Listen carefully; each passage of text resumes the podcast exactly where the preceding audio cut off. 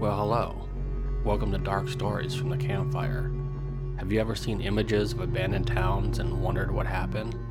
Sometimes their history is so dark, it is better left forgotten. We present to you two dark stories in this episode, centered around the theme of lost villages. Our first story tells the tale of a young journalist who, after receiving a mysterious letter, travels to an unknown region where he stumbles upon a village whose inhabitants' fate is more haunting than he originally believed. We present to you The Grey Village. It has been over four decades since my unfortunate visit to the Grey Village, and though it happened all those years ago, I continue to lie awake at night with the images of the villagers on my mind and the knowledge of their fate. So haunting it has been, I often wonder just how dramatically the brief interaction has changed my life. It was all due to a letter from Mr. Winterfeld that brought me to that unfortunate region. In my youth, I was something of a journalist, and while most of my articles I would write never made the front pages, it was my stories pertaining to two local inventors that caught the attention of one Mr. Winterfeld. Two weeks after the publication of the articles, I received a letter from Mr. Winterfeld explaining that he was something of an inventor himself and urged me to visit his estate in the hope that I would also publish a piece on his new device. I was initially skeptical, as I had never heard of the gentleman before, and furthermore, according to the return address, he was located on the other side of the country. How has he gotten a hold of my writings? However, once the money transfer the letter promise came through, I wrote back saying I'd be more than interested in what he had, then bought a train ticket for the next morning. The train ride itself was rather pleasant. Five days of open country to watch, with intermittent interruptions of small stations but we would drop off more passengers than pick up.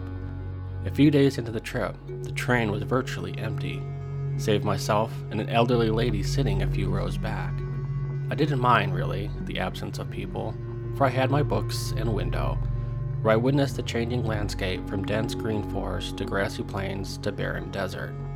Twice a day, the porter would come down the aisle selling food, and I would eat my sandwich and drink my coffee while watching the world outside change. Five days after my departure, we arrived at the station. After collecting my luggage, I hailed a cab, handed the driver the address to the Winterfield estate, and settled in for the last remaining part of my journey. As the cab made its way down the narrow gravel drive, I was shocked by the estate.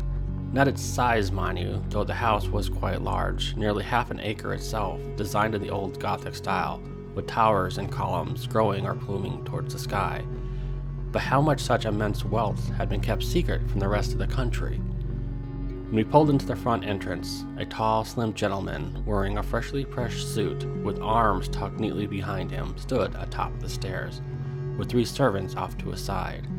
When I exited the cab, the tall gentleman swiftly descended the stairs with an outstretched hand introducing himself. This, of course, was Mr. Winterfeld, after a short greeting and few pleasantries, he motioned to the servants to grab my luggage, and we made our way to the top of the stairs and into the grand hall, where another servant took my hat and coat. Mr. Winterfeld then directed me towards an open door to our left, which, upon entering, I noticed a small room with two chairs, a table with scattered papers about it, and a fireplace with a huge flame already in it. We settled into the chairs, and after a servant brought in a platter of tea and other refreshments, I inquired as to what this new device I was commissioned to write about. Mr. Winterfeld proceeded to tell me he had created a machine that would produce a printed copy of whatever someone would say into the receiver. However, he informed me he was still working out some of the kinks. Here he pointed at the table and explained that those were the test pages, but as one could see, the machine had a tendency to skip, and at times spelling and sentence structure would be lost, turning out a page of gargled mess. I grew excited, and I asked if I could see how the machine worked, regardless of any grammatical errors. Alas, I could not. But he was giving a public demonstration in three days' time, and hence that was the reason why he had requested my presence and talent. At this point, deep in the house, a bell rang. Mr. Winterfeld rose and led me to the dining room. As we ate, he told me he had business in the next town over, and I was more than welcome to join him as he was aware I'd never been in that part of the region before and he thought I might enjoy it. I thanked him heartily, but suggested that we meet later in town for an early supper. After spending five days in a train, I was eager to stretch my legs and take in some of the fresh air. Mr. Winterfield thought that was a fine idea. He told me the town was only a few miles away, as well as the best route to take. We finished eating, and Mr. Winterfeld took his leave. He had some letters to attend to, which will take up the rest of his evening, but I should make myself at home, and if I need anything at all, please ask one of the servants. I bade him good night and reiterated our plans to meet the next afternoon for dinner. Shortly thereafter, I made my way to the room and quickly fell asleep in the soft bed. I rose early the next morning and made my way to the great hall, where I was informed by the servant that took my hat and coat that Mr. Winterfield had already left, but there was breakfast waiting for me in the garden should I feel like eating. After grabbing a cup of coffee and some plain toast, I descended the stairs of the main entry and down the road I was suggested to take. It was a beautiful morning, excellent weather for a long, pleasant walk to shake off almost a week of traveling on train. Knowing I had plenty of time before I was expected to meet Mr. Winterfield, I stopped here and there to pick a flower, to inspect any plants of interest, or to watch any curious animals that wandered into my view before their anxiety chased them off. I walked for some time, either going too fast or too slow, when I noticed on the horizon a spire of a church. As I got closer, I could see other structures surrounding the church. This must be the town, I thought, and began towards it. It wasn't until I had almost reached the town that I noticed the absence of people and the eeriness of the silence. Here and there, vendor carts lined the streets, some with blackened food, others with articles of clothing barely holding their form and everything was covered in a thin gray dust. I walked down the streets, leaving clear footprints in the gray while picking up small plumes of dust with each step. I called out several times, hoping someone would hear me, that they would make their presence known to shadow this alone feeling and answer my questions, but I could find no one in town. Growing anxious, I decided to peer into one of the windows of a house. I approached the nearest house I could find and pulled out my handkerchief and began to wipe away some of the gray dust. No sooner had I begun when I startled back, nearly losing my footing. In the half clean window, I could see a face of an elderly gentleman with white, wild hair, dressed in a style I had never seen before. And it also looked like his hand was pressed against the glass. I could see the mouth moving on the face as though crying out, and his hand slapping against the window. However, neither the face nor the hand made any noise at all. I stepped closer and waved my hand in front of the face behind the glass but react the face did not. It just kept on silently screaming and banging against the window. I stepped back into the street and looked around. I could see other movement coming from the windows all around me, all silently screaming or pressed against the glass, crying, some with their hands pressed together as though pleading. In a panic, I backed up hastily and began to run, each step kicking up more and more gray dust as the street was thick with gray mist.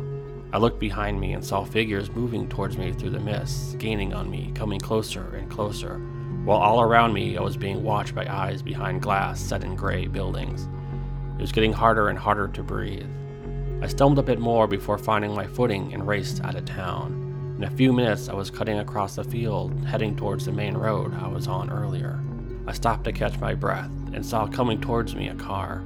I stepped into the roadway to slow it down and hoped the driver would take me far from here. The car came to a screeching halt, almost hitting me. I approached the passenger side and looked inside only to see Mr. Winterfield behind the wheel.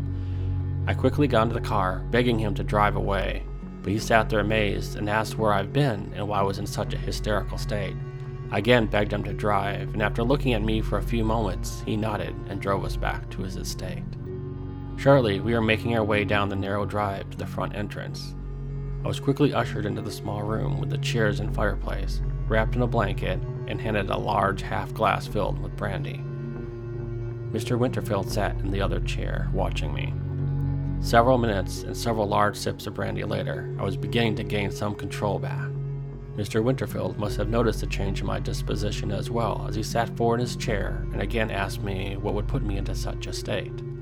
I was fearful of telling the truth, should he think me mad, but after some time I decided to tell him what I had witnessed. He listened intently and didn't say a word. When I finished my story, he leaned back in his chair and said, I see. I asked if he knew anything that could have explained what I saw. He thought for some time, staring off towards the wall and the pages on the table. Finally, he looked at me and said, Yes, to which he began. It has to have been over 200 years ago, I would think when this had happened. There used to be a village where you found your great village. The residents called it Village Upure. It was a bustling village in its day. People would travel from miles around to visit their market square and buy produce and pursue their latest fashion. There was a rather famous tailor that lived there at the time, you see, and it wasn't uncommon for the wealthy to seek him out and his advice. Then, from the countryside, a sickness came and entered the village, causing panic. Many people got sick as the disease passed from person to person. Fearing a larger outbreak, the citizens of the surrounding areas tried to close off the village, but to little avail. And when they began to grow sick, they gathered surrounding the village. Unfortunately, in their fear, they forced the residents of Village Upure into their homes and locked them in. While no one knows how it began, at some point in the night, the town was set afire, with the residents still locked in their home. Local legend said the people of the surrounding areas watched as the village burned, and the people who lived in the village pleaded with them from their windows of their homes. It was such a tragedy. Mr. Winterfield trailed off and fell silent. I pulled the blanket tighter around me and thought about the faces staring back at me. At length, Mr. Winterfield broke the silence, asking me to retire to my room for rest, and that he would drive me to town the day of the demonstration. I spent the rest of the night tossing and turning. On the day of the demonstration, I helped move the device into Mr. Winterfield's car. We took the same route as two days prior. It wasn't too long before I reached the field in which the old gray village stood but all there was now was a large patch of empty, barren land.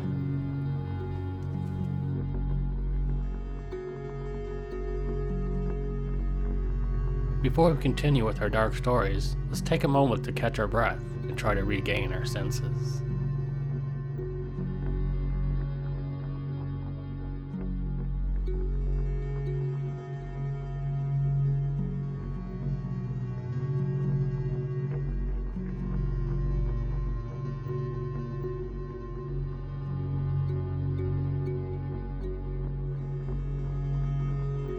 Our second dark story is about a village who was visited by four hooded figures. When the villagers begin to notice a strange phenomenon happening, they see only one way to subdue what the hooded figures had brought them. We present to you the Walled People. Not too far from here, maybe 40 or 50 miles away, there used to be a village with a robust community.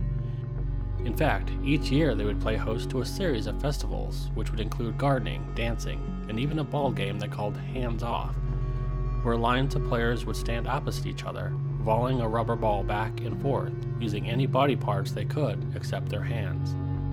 The village was surrounded by a lush countryside with trees and green meadows, but that was a long time ago, before the strangers in the black robes showed up, before they built the wall to close themselves in. The village was originally founded in 1821 with the intent of being a trading post. However, very few traders ventured towards the village and it was soon abandoned. But then, about three decades later, the town was rediscovered, rebuilt, and repurposed. Families began to move in and set up shops. Children were born and grew up, playing in the same streets as their parents did as the generations moved on. The community gathered together to design and open their first garden, and what started as a hobby quickly became an obsession, with each family trying to outdo the others. It was all in good humor, of course, but by the turn of the century, travelers would come from miles around to see the cascade of colors dripping from the houses and lining the roads. The dance hall was continually packed when the weather broke and the evenings were cool and as some of the children grew up and moved away, they consoled each other, promising that their children would soon be back once they remembered that the village was their true home. On a Sunday afternoon, the wife of Mr. Tanner died. She had been sick for some time, and though they sent away for a doctor, they knew it would all be in vain. A few days later, Mr. Tanner followed her, leaving the house at the end of the street empty, where it sat for a year. No one really knows where they came from, but one day four individuals dressed in long, black robes with hoods covering their faces appeared in the village. The villagers watched with nervous curiosity as the four newcomers silently walked down the village road and entered the house previously occupied by the Tanners. For several weeks, the villagers neither saw nor heard from their new neighbors, and at night no lights emanated from the windows. it was as though the house was still empty. Rumors began to swirl as to who they were, and some of the villagers wondered if they had seen anyone enter the house at all. Months passed, and still no sign of the hooded figures. The uneasiness that was initially there was being subdued as the villagers began to wonder if maybe the hooded figures had left in the night a few weeks ago, and that is why they had never seen them. But still, they thought, why were they there to begin with? It was ten months after the arrival of the four hooded figures when the villagers began to notice strange lights coming from within the Tanner house. At first, it was a pulsing blue light, all day and all night. As the days went on, the blue would transform into red, and finally into green. Each time the light would pulsate rhythmically. The villagers grew concerned, but all were too afraid to approach the house to investigate the cause of the changing light. The villagers began leaving their houses less and less. The once robust village slowly began to grow more and more vacant, and when they did leave their house to collect firewood, food, or other resources, they would avoid the Tanner house altogether. If they did have to cross in front of the house, they would shield their eyes and hurry past, for the light had been growing stronger. Briefly putting aside their fear, the villagers decided to hold a community meeting in the dance hall in the hopes of finding a solution to the lights coming from the Tanner house. It took some time before the meeting came to order as the high anxiety and panic forced the villagers to argue and talk over each other. But as their nerves calmed and the familiarity of the sight of the other neighbors took hold, the hall grew quieter one of the older members of the community stepped up to take charge and asked if anyone knew who the hooded figures were and what they were doing. The villagers looked around to each other, pleading in their minds that someone knew something, but all they were met with was shaking heads and people looking down at the floor. This lasted some minutes, until from the back a small voice said, I. You went unnoticed at first, but then the voice grew louder. I!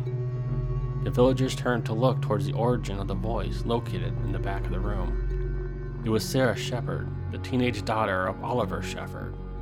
Well, the older gentleman who had taken charge said, Speak, my child. What do you know? Sarah took a deep breath, looked around her at all the eyes watching her every move, and began. As to why they are here and why they might have taken over the old Tanner place, I cannot say, though I did witness something the other night. I was on my way to the well to fetch our water for the evening, as I tend to do.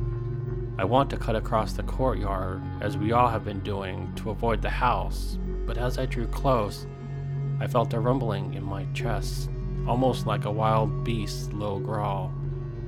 I wanted to ignore the feeling, to keep going towards the well, but I just couldn't. I stood there motionless. Soon I found myself walking towards the Tanner house and seeing the bright changing colors. I felt like something was pulling me, tugging at me from the inside, controlling my every movement. I I don't know what it was. The front door was wide open, and the rumbling in my chest was growing louder, and I don't remember how, but I found myself standing in the house, in the doorway.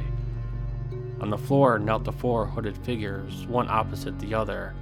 In the middle of them was a mirror which brought a beautiful light was pouring out of the light began to flicker.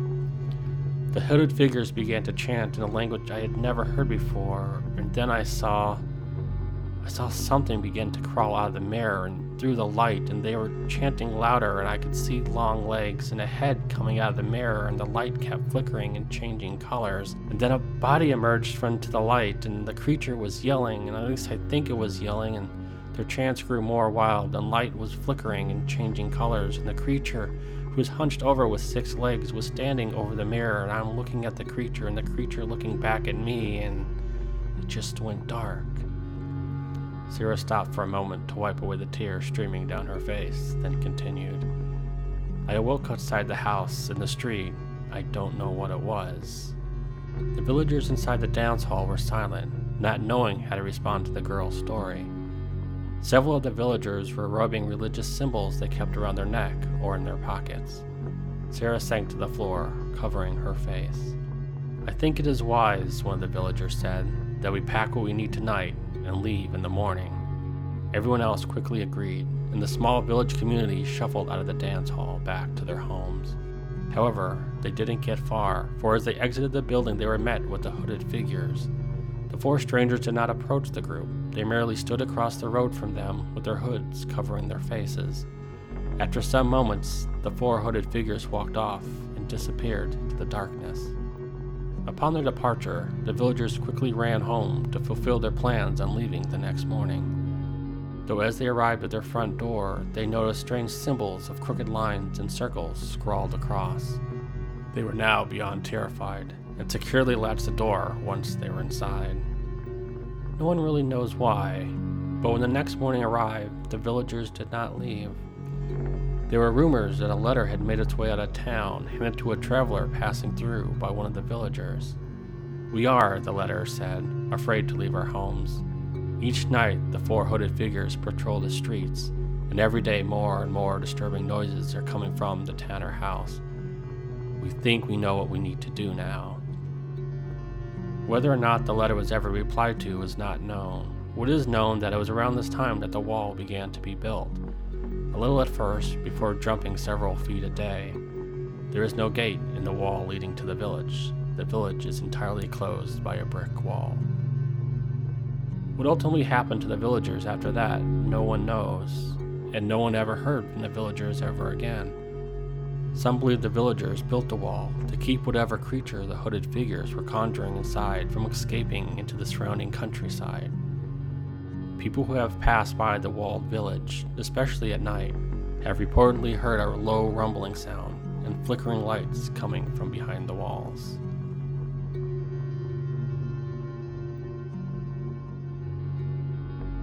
Well, hello again. To show our appreciation for all the support you have shown, we have added a bonus story for this episode.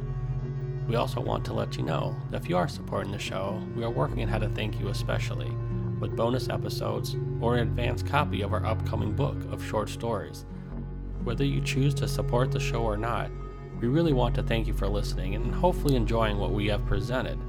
If you have any ideas for shows or themes for upcoming stories, please email us at opheliapublishing at gmail.com or follow us on Twitter at Heavenly Goat or Instagram at Ophelia Publishing. But for now, please enjoy our bonus story for our Tavern Tales collection the Balmy Toad.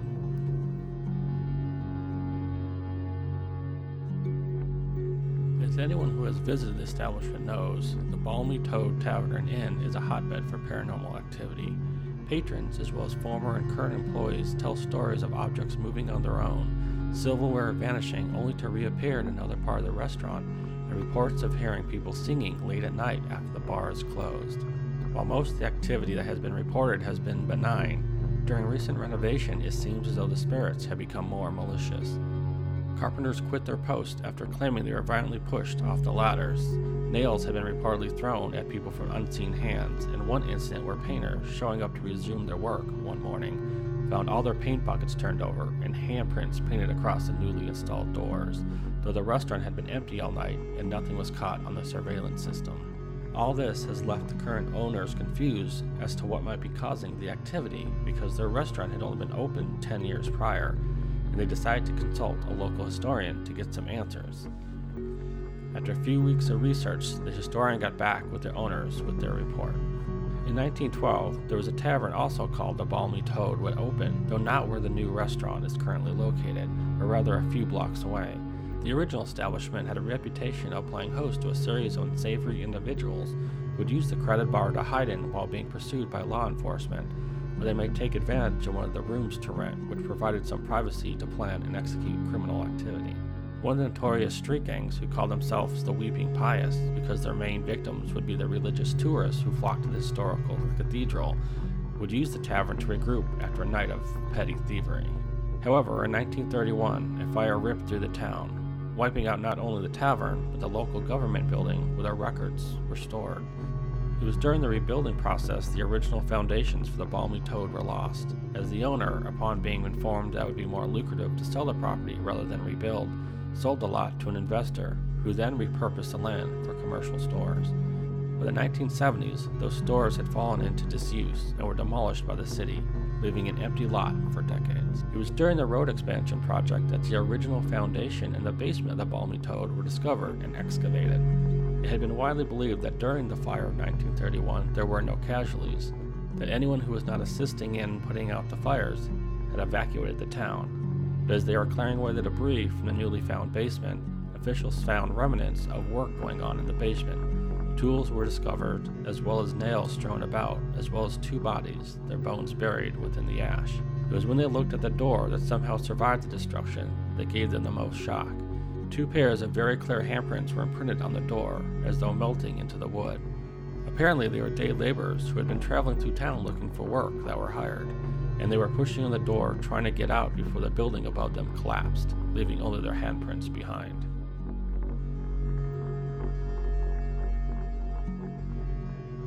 Thank you for listening. If you'd like to hear more, please subscribe. We'll be releasing new dark stories every Monday, and we are sure you wouldn't want to miss out. If you like the stories and what we are doing here, please consider supporting the show with the links provided, or leave a tip if you like a particular episode. Again, thank you for listening, and we'll see you next time on Dark Stories from the Campfire.